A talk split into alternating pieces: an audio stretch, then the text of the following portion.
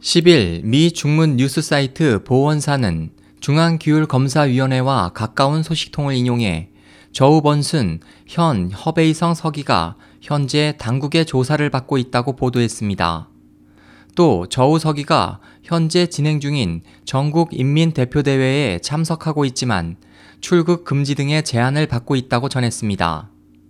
저우서기는 이미 실각한 저우융캉 전 중앙정법위 서기의 신복으로 저우융캉의 지시로 이미 입건 수사를 받고 있는 링지화 전 중앙통전부장의 아들이 일으킨 교통사고를 은폐하려 한 것으로 의심받고 있습니다.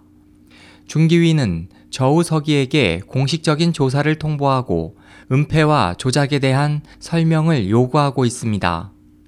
2012년 3월 18일 링 전 서기의 아들 링구 씨가 베이징 시내에서 페라리를 운전하던 중 미끄러지는 사고가 발생해 링구 씨는 현장에서 사망했고 두 명의 동승한 여성들은 중상을 입었습니다.